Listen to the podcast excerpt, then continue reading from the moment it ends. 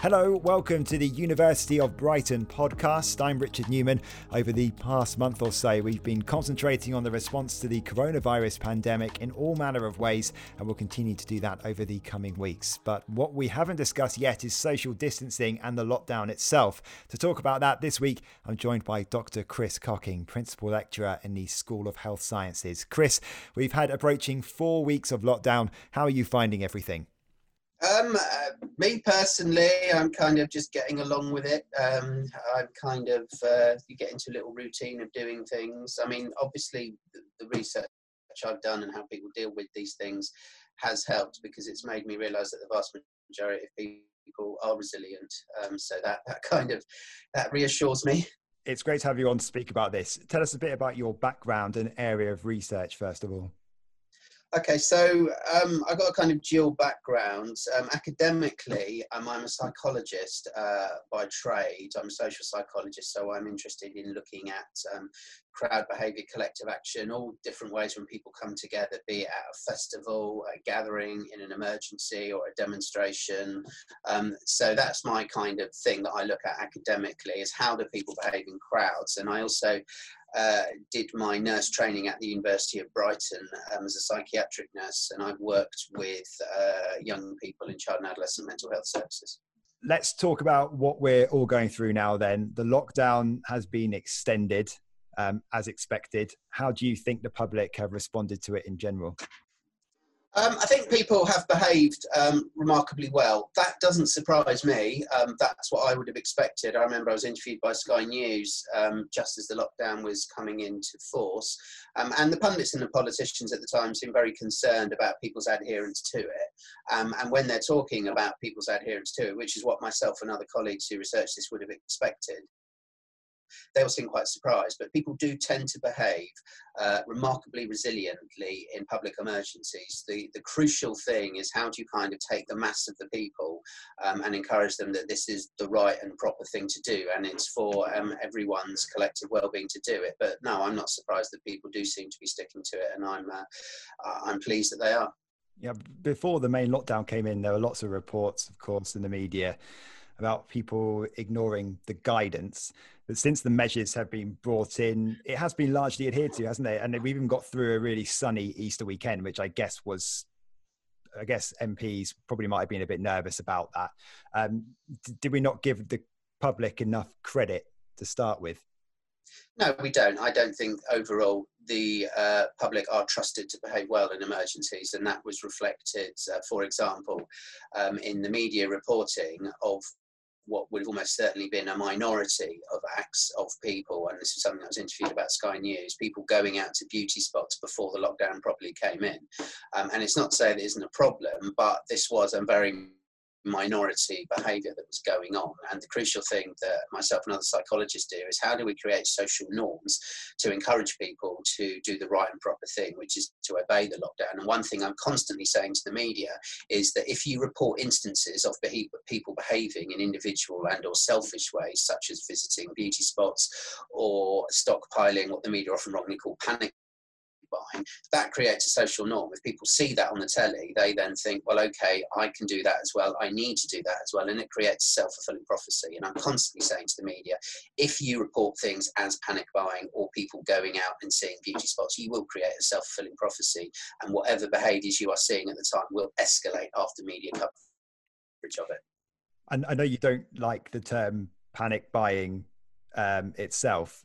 Do you think then that was all driven by the media essentially? Um, I think the media had a very large part to play. I would be careful to say that there wasn't any stockpiling at all before the media reported it, but um, in previous instances um, of stockpiling, for example, in the fuel crisis of 2012, um, it almost always increases exponentially after the media reports it um, because it creates a social dilemma. If people see what they think are limited resources, in the fuel crisis it was petrol, um, more recently it's been toilet paper. If people see the media reporting empty shelves, people will then go out and think, if I don't go out and get my supply, I will lose out. Um, and so, yes, it almost always increases it, and um, whatever little behaviours there are. And I've seen even some farcical situations where the media have almost been trying to create the situation where they've been running up and down petrol um, forecourt queues, for example, in 2012, trying to interview people saying, Are you panicking? Are you scared? And they're sitting in their cars going, No, I'm really bored. I really wish I wasn't here,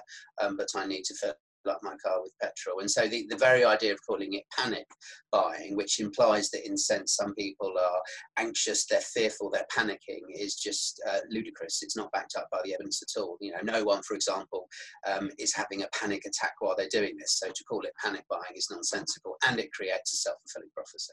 So that might be part of it, but then obviously you're also seeing if people are doing it, you feel like you might have to do it. We see it on a non-emergency way when you might even go for a on a flight and you're sitting in a departure lounge and suddenly everyone starts standing up to go and get on the plane when they know they've got their seat and everyone else has start doing it even though you start saying oh why are they doing it it's a sort of if you see people doing something then you, you, you might do it yourself anyway right well, there is a danger of that social norm being created. So, what you need to do in that situation um, is say, look, you don't all need to do it. And a very good example of people who are getting up to go for flights, what they do now is that people with priority boarding and people with vulnerable members of the family or small children, um, they say, people then they have priority first and people tend to respect that so for example you don't tend to get a search when they start boarding and people allow the people with small children to go on first before they then board so um, it's not that individual behavior can't be problematic but it's how do you create the social norms to say look you've um, you've all got a seat you're all going to get on there is no rush. Behavior now has quickly changed hasn't it i mean queuing in two meter gaps outside food shops now suddenly feels a, a, bit normal. It's only when you really think about what's going on that you can find this current situation quite odd. Does it show how resilient we as a population are, how humans are really quite malleable? Yes, absolutely. I mean, a colleague is doing some research with the hashtag new social norms on Twitter, where they're being encouraged to report through what they see as new social norms. So, for example, the social distancing is a very good example. And some people have even said it shouldn't be called social distancing, it should be called physical distancing. Because I'm noticing anecdotally, and this is backed up by a lot of evidence, is that while people are sticking two meters away from each other, people are making eye contact more, they're talking to each other more, they're making space for people, they're letting letting people go in front and then people are nodding their head in acknowledgement and saying thank you. I'm certainly doing it more. I'm talking far more with my neighbours than I used to. So even though I'm not getting within two metres from them, I'm striking up conversation. So I would say it's physical distancing rather than social distancing. And people have uh, virtual ways of communicating with each other Skype, Zoom, and lots of people, myself included, are now having weekly Zoom meetings with friends and family instead of going out to the pub. Mm, pub quizzes becoming a massive thing. I don't yeah. think they've, they've, they've never. I'm doing one so this weekend. Yeah, well, there we go. Never been so popular, have they? Yeah, exactly. So social distancing is a bit of a misnomer. Mm. Um, there is a theory that an extended lockdown could create some sort of, I guess, let's call it physical distancing fatigue. Um, do you think people will get bored and many may start ignoring the rules? Or not, maybe not many, but more people may start ignoring the rules because it's been a long three and a half weeks for many already. Not everyone has access to, you know, a garden, or some people are living on their own, and and so it might be a bit tougher on on on some than others. It's difficult when you're talking as a social psychologist to make predictions about behaviour of, of everybody because there will always be outliers. But generally, I think yes, if people are reminded of the need for it to save lives, then yes, people will stick to it. I mean, it's an interesting thing that we talked about, myself and other colleagues in this area, about the fear of lockdown fatigue. I understand that it weighed heavily on ministers' decision to delay the lockdown. They were concerned about would people get fatigued by it. And it's something myself and others said, we signed an open letter that we are not aware of any credible evidence that people do get fatigue of necessary measures, if they know that there is a need to do it and the social norms are there, the majority of people will adhere to it. And the example that I often use is the behaviour of the Home Front during World War II, during the bombing campaigns of British cities and German cities in World War II is that before the war started, the authorities were terrified about hundreds of thousands of casualties and millions of psychiatric casualties of people not being able to cope with the bombing of civilian cities. And the interesting thing about the data they found is that the home front never cracked. You know, 30,000 Londoners died in the Blitz, and I think over 2 million Germans died in the bombing of the German cities later on in the war. And the home front never cracked. Um, the social fabric never broke down, and after bombing raids had finished, people's social lives quickly then re-established within the physical devastation of their cities. So people um, are remarkably resilient in the face of ongoing threats. And so, for example, the bombing of German cities that went on for a good two or three years. I mean, there was no evidence at any point that the home front ever cracked, which was the stated campaign behind the mass bombing of German cities. It never actually happened. Hmm. We don't really know how all these decisions are made by um, MPs. We keep being told it's guided by the science, which is quite a generic term, isn't it? Do you think there's enough being talked about from like a, a psychiatry point of view? Um, from a social scientist point of view, no, and it is something that we've talked about that they do seem to have a selective and skewed interpretations. And I suppose the problem with this outbreak is that you've got many different scientists to talk to. You've got the virologists, you've got the epidemiologists that talk about the physical viral load and the spread of the disease. But also, when you're looking at lockdown measures, that's human behavior. So you then need to consult with social psychologists, social scientists about whether or not people will adhere to it. And one concern that we had was that they seem to be having an overemphasis on an area of psychology that's called nudge psychology, which uh, many social psychologists, myself included, are quite critical of because it's ethically quite dubious. It relies on subtly manipulating people, but the evidence for its effectiveness is actually quite limited. And the areas of social psychology that I use would very much say if you want people to comply with messages rather than trying to unconsciously manipulate them, it's much better to have them consciously identify with the message and they buy into it because they genuinely believe in it and they adhere to it rather than they're being subtly manipulated into doing something they don't realize, which is nudge psychology. So, yes, I think there could be a broader spread of the messages that are taken on board by politicians and it is a bit skewed and unfortunately that's a political decision that they're advised by scientists but the advice that they take up and listen to is a political decision and for example in the guardian today um, there was talk by a scientist saying that the, the government acted too late on the advice that they were being given. And unfortunately, we may see the effects of that in a higher fatality rate than other countries that locked down earlier. Mm. Well, yeah, one of the government's advisors, Professor Neil Ferguson, believes that a level of social distancing will be needed until there is a vaccine. Maybe not the measures that we have now, but if there is better testing and contact tracing, there could be some leeway. But that that could take 18 months or so until we even see a vaccine. Um, so what long term effect could that have on people because you, you know do people need to get people need to get used to the fact that we're not going back to normal anytime soon yeah, it's it's a big issue, um, and there will be new social norms to adhere to. You know, things like that we are used to doing, shaking hands, hugging, kissing on the cheek. In the new kind of post-COVID social norms, um, that may be problematic. I'm taking think about it specifically. I've had discussions with friends who go to concerts because um, I used to go to a lot of concerts before the lockdown, and there's a big discussion going on about when, if ever, are we going to see large concerts and festivals brought in again? And the NME ran a story last week that it may not be till October 2021 that large-scale festivals festivals and concerts come back in because how do you socially distance in a concert at Wembley Stadium or in the Pyramid Field at Glastonbury? Is it realistic to expect people to stay a metre, two metres apart?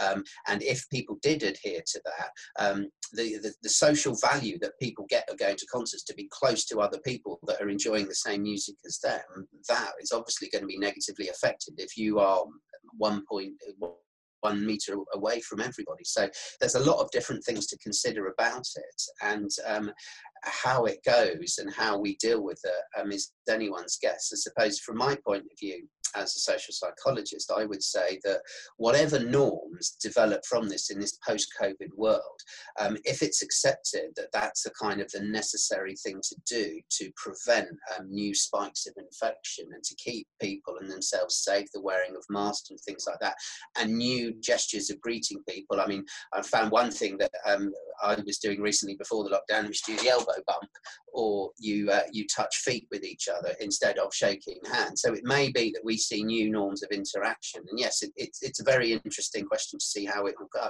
But yes, I think it will have massive um, impact socially about how we socially interact. I mean, you talk about concerts and uh, festivals and how that could take ages until we see them come back. So how premature is it then for you know sporting events to talk about even starting again in the in the coming months or later this year? Because it's the same situation, isn't it? So when those bodies are talking about possibilities of putting everything on from October onwards, they're, they're surely in exactly the same situation as as as music yeah it's it, again it's an interesting question and how they do that you know uh, i don't know and it will be for them to decide. Um, one possible thing and this will have a massive effect on attendance is um, if you have a large football stadium say the amex at brighton hove albion which is by our Falmer campus um, maybe a possible way to do it would be to have reduced numbers of people coming in, so you can still uh, socially distance people sitting in there, um, and people are two seats apart from everybody else. Again, that will have a massive impact on the social experience because the atmosphere of being in a tightly packed crowd in the north stand, um, when everyone's around you and everyone jumps up when it scores, uh, when there's a goal, and sitting there uh, two meters away from everybody else. Um, that's not going to be as enticing. I suppose it's possible as well. They might play the matches um, to just closed stadiums and not invite people in and screen them. Um, but then again, you have the issue, which is what pre-lockdown was. Um, there was a concern that if you have the matches behind closed doors and you screen them out, people are watching them in pubs, the risk of COVID transmission in a small pub rather than a large outdoor stadium are far, far higher. And so all of these things are going to have to be considered. Um, if, as is predicted, measures are eased but not lifted, so we sort of work backwards from how the measures were brought in, because I think that's kind of how people maybe are thinking it might happen. Um, is there a possibility we sort of see the opposite to the panic buying? We see too many crowds will gather when they're being advised to have some sort of level of physical distancing because we've all been cooped up for so long by that point. What do you mean that people will physically will seek out being physically closer to other people? Absolutely, yeah. Um, I don't think they would do that completely unconsciously, uncritically. um, people uh, may choose to identify with certain types of people, but I'm not aware that there's any kind of inherent propensity for people to seek out crowds per se. The crucial thing, which is what myself and other people look at, is the degree of identification in the crowd. So, for example, uh, work that a colleague did on spacing and distancing within crowds found that people will tolerate higher crowd density if they identify with the crowd. So, say, for example, if you're in a packed crowd at a gig or a festival, you won't consider that an aversive experience. Whereas if you're in a packed commuter train going to work and you have no phys- you have no psychological connection with people around you, you're much more likely to report the latter as an aversive experience. So I don't think people will seek out crowds per se, but if, for example, say you have a concert goer who hasn't been to a concert for six months because of COVID, and then one of their bands they like are playing. So for for example, Manic Street Preachers are putting on two stadium gigs in Cardiff to thank the NHS. Hmm. Um, hopefully post lockdown, I can see that people will want to go and go to that because it will be an experience that they've been missing. But obviously, someone who doesn't like Manic Street Preachers probably wouldn't want to. Mm, we're actually seeing from yesterday, talking about Fatboy Slim doing the same thing at Brighton Centre for NHS workers. So we've got a local example of that happening as well in October. That could happen. Yeah, they probably won't let him do another gig on Brighton Beach, but that's no, no you're right. That's a whole nother conversation, I'm sure. Yes. Um, now, with, with, your with your training background, um, I mean, there has been speculation that obviously the lockdown, not speculation, I mean, it, it, will, it will happen. That will, the lockdown will could have negative effects on on people's mental health, and that creates other problems. Um, what do you think? Do you, how how big an impact could that have if it goes on for a longer time? Yes, it is a concern. And my particular uh, area of clinical interest I worked in, sort of vulnerable uh, ch- children and adolescents. Um, if there, are children that are in problematic and complicated family situations, if there's domestic violence, if there's abuse, if there's substance abuse, um, being in lockdown can be uh, an issue for mental health, but not physical health well and safeguarding issues. Um, so yes, it is a real concern. Um, I don't currently work in the area anymore, but colleagues that do are very concerned about that at the moment. And I think what they'll probably be thinking about is switching to more remote forms of therapeutic intervention. So, for example, I know the colleagues are looking at now doing Skype and Zoom therapeutic interventions because at the moment they can't do face to face.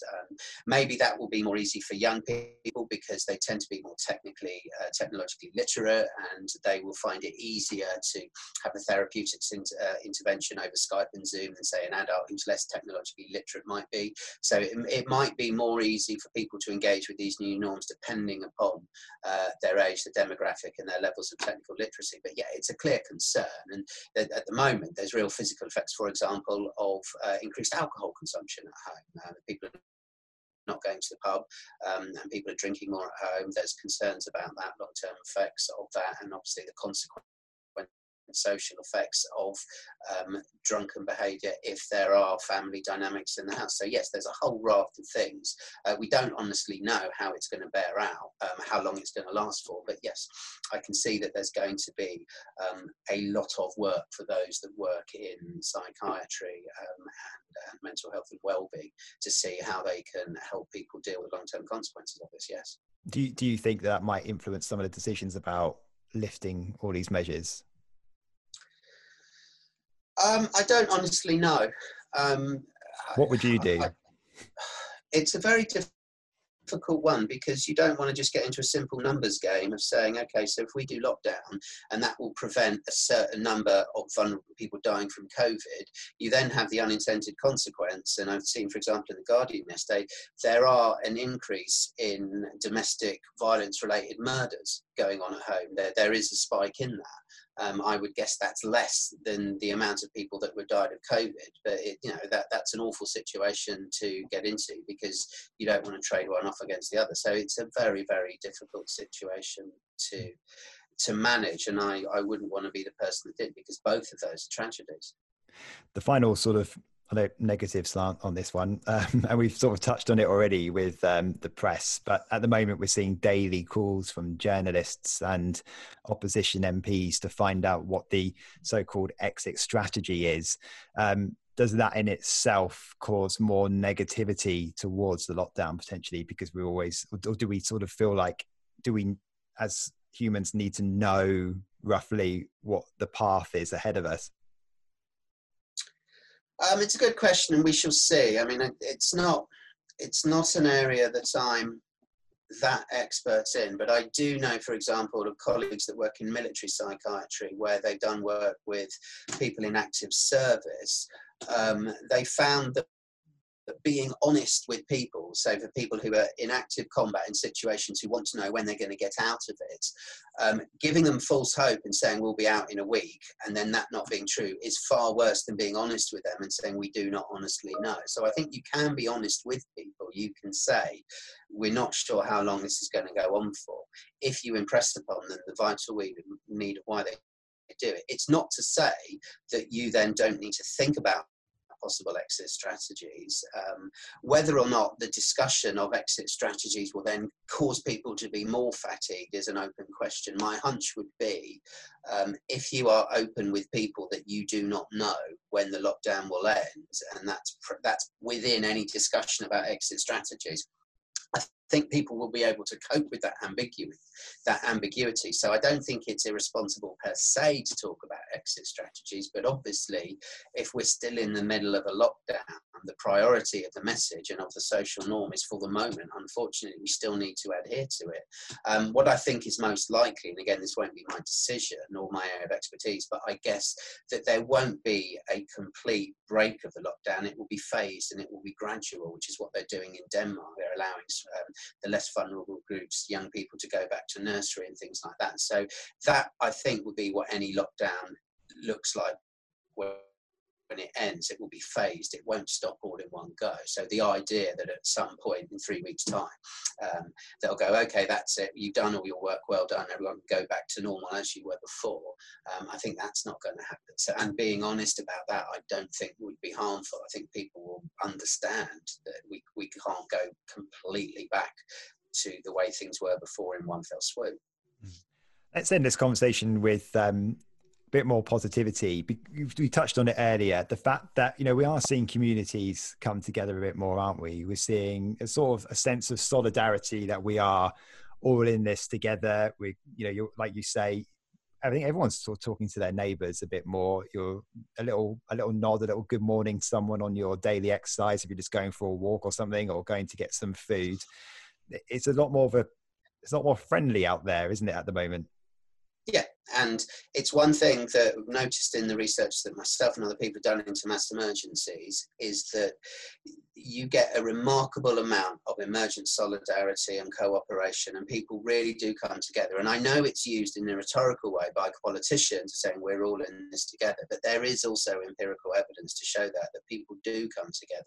The example we use the uh, the, the, the, most stark example we I often use is we researched 7-7 and um, before 7-7 happened we were asked by people um, uh, by journalists in what crowds might people behave antisocially what crowds might it be difficult for people to come together and get this solidarity? And we thought well if you're in a packed crowd where you're in a physical mass but you've got no psychological connection with people then maybe it would be more difficult for that solidarity to emerge and then Jen, I remember journalists saying well what kind of crowd would that be and I thought well a packed commuter train um, or a packed tube train in rush hour where people don't talk to each other you might see that uh, I'm pleased to say that we were completely proved wrong in that theory because in 7-7 this solidarity emerged straight away. So people, before the incident happened, you had no connection with each other at all. People don't talk to each other, suddenly then cooperated with each other massively.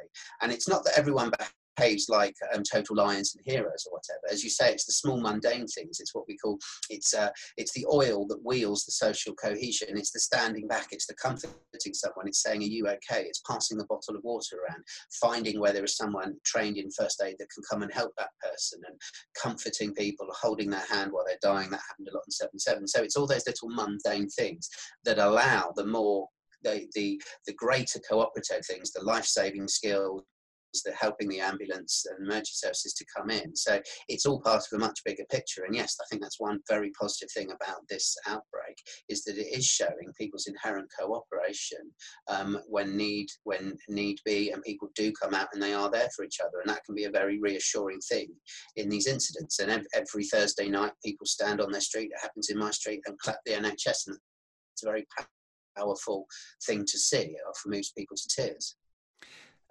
and because this could last for such a long time, could they actually have quite a, a positive long term effect then on how we all sort of behave as a community? It's a good question, and it's something we often get asked: is how long does this cooperation last? Does it does it just last during the incident itself, or when the danger and the threat has receded? Will there be an ongoing residual sense of cooperation? I think in this situation, because I was talking with emergency planning colleagues last night about it, this uh, emergency is unusual in that everybody is affected. Uh, previous incidents, you got a terrorist attack somewhere, a location is affected, and people might feel a sense of sympathy and connection with it. But in this situation, we really are all in a similar boat. We are all locked down at home talking to each other via Skype. And so that may mean that the bond that is brought from this will last longer because everyone will share that bond. It wouldn't just be a fleeting thing that you saw an incident and you were in it together and then you move away from the incident. So, yes, I think there is a real chance that this bond will last, but we shall see. It's, it's an open question. I hope so we're seeing extraordinary appreciation of um, the NHS, of supermarket workers, bin men, posties, um, and we're seeing some extreme generosity and extraordinary achievements as well. You know, I mean, 12 million pounds raised for the NHS by Captain Tom, amazing. Oh yes, yes, I saw that. I mean, just incredible, really. And I guess you wouldn't see these at, like um, in a situation which in a normal situation day to day in an in our old social norm. Yeah if you don't have that sense of connection cooperation with other people is less likely. And there's many different studies that have shown that about how how how and when bystanders intervene Um, if uh, people don't feel a sense of psychological connection with the people in need, they're much less likely to intervene. Many, many different studies of bystander intervention have shown that. So the crucial thing is um, not oh bystanders don't help, is they can help, but how do we encourage the situations to make them help? And this current um, epidemic does give the opportunity to that because getting back to what I said, we are all affected. So we all have the same shared experience. We are all locked down at home. Um, and so we all understand and empathize with each other's situation. Hmm. Really interesting stuff. Um, thanks so much. We end every podcast with the uh, the following questions away from work. Yourself and your your cat, I can hear there as well. Yeah, sorry, um, she does that when I'm talking. That's good. Good, good to have extra guests on. Um, just to get this is just to get to know. this is just to get our, to know our guests a bit better. Uh, first question is, what advice would you give to your younger self? Uh, don't be cross with the compromises that your older self may make in um, in the work that he does in getting his message across. Okay. Um, if you could pick any subject to study at the University of Brighton, something that you're not associated with now, what would it be? Not associated now, it'd probably be politics or philosophy because I always feel that I missed out on that side of my studies. Okay, pick a favourite place in Sussex. Uh, Castle Hill Nature Reserve, beautiful nature reserve that's a quick bike ride away from the Falmer campus where I work, but it's um, absolutely kind of in the middle of nowhere, but very, very close to the city I live in. Mm, and let's pretend that all measures are out the way at the moment. If you could give visitors to Brighton and the area a tip of what to do and experience for a weekend or something, what would that be? I'd say hang out at a bar in the lanes or a cafe in the lanes and sit there and watch the world go by because that will give you a really good idea of what Brighton is about, um, and then wander down to the beach later and have an ice cream. Yeah, nice. Um, tell us something interesting about you, which a lot of people may not know. Um, during the 2011 Jasmine Revolution in Tunisia, I happened to be there on holiday and it all kicked off around us. And we found ourselves in this castle um, in a town on the coast where the Monty Python Life of Brian was filmed. So we had this bizarre situation where there was a full on riot going on at the bottom of the castle, and I was filming uh, the crowd destroying seafront properties that belonged to the hated president. Um, and then we realised we were standing in the very spot where Terry Jones um, from Monty Python did his speech of the "He's not the Messiah, he's a very naughty boy," uh, which was uh, quite a bizarre situation to be in. Yeah, God, that must be a really odd way to. God, it was a very strange emotion at that point, I imagine. Um, and finally, if you could pick three people to host at a dinner party, past or present, who would they be and why? Uh, I mean, Sigmund Freud, Karl Marx, and Guy Debord. Uh, Sigmund Freud, father of psychoanalysis, Karl Marx, uh, the author of Das Kapital, and Guy Debord or the author of the Society of the Spectacle. I think it would be quite fun to pour myself a bottle of wine and sit back and watch them verbally spar with each other. Chris, thank you so much for your time. Really, very much appreciated. Now, there's a number of ways you can subscribe to this podcast. You can do it on our YouTube channel and subscribe to the podcast playlist where you found this one if you're watching it, or you can listen to the podcast and subscribe via all the usual apps like Apple Podcasts, Spotify, tune in. Just search University of Brighton if you're not already listening that way. For now, it's goodbye.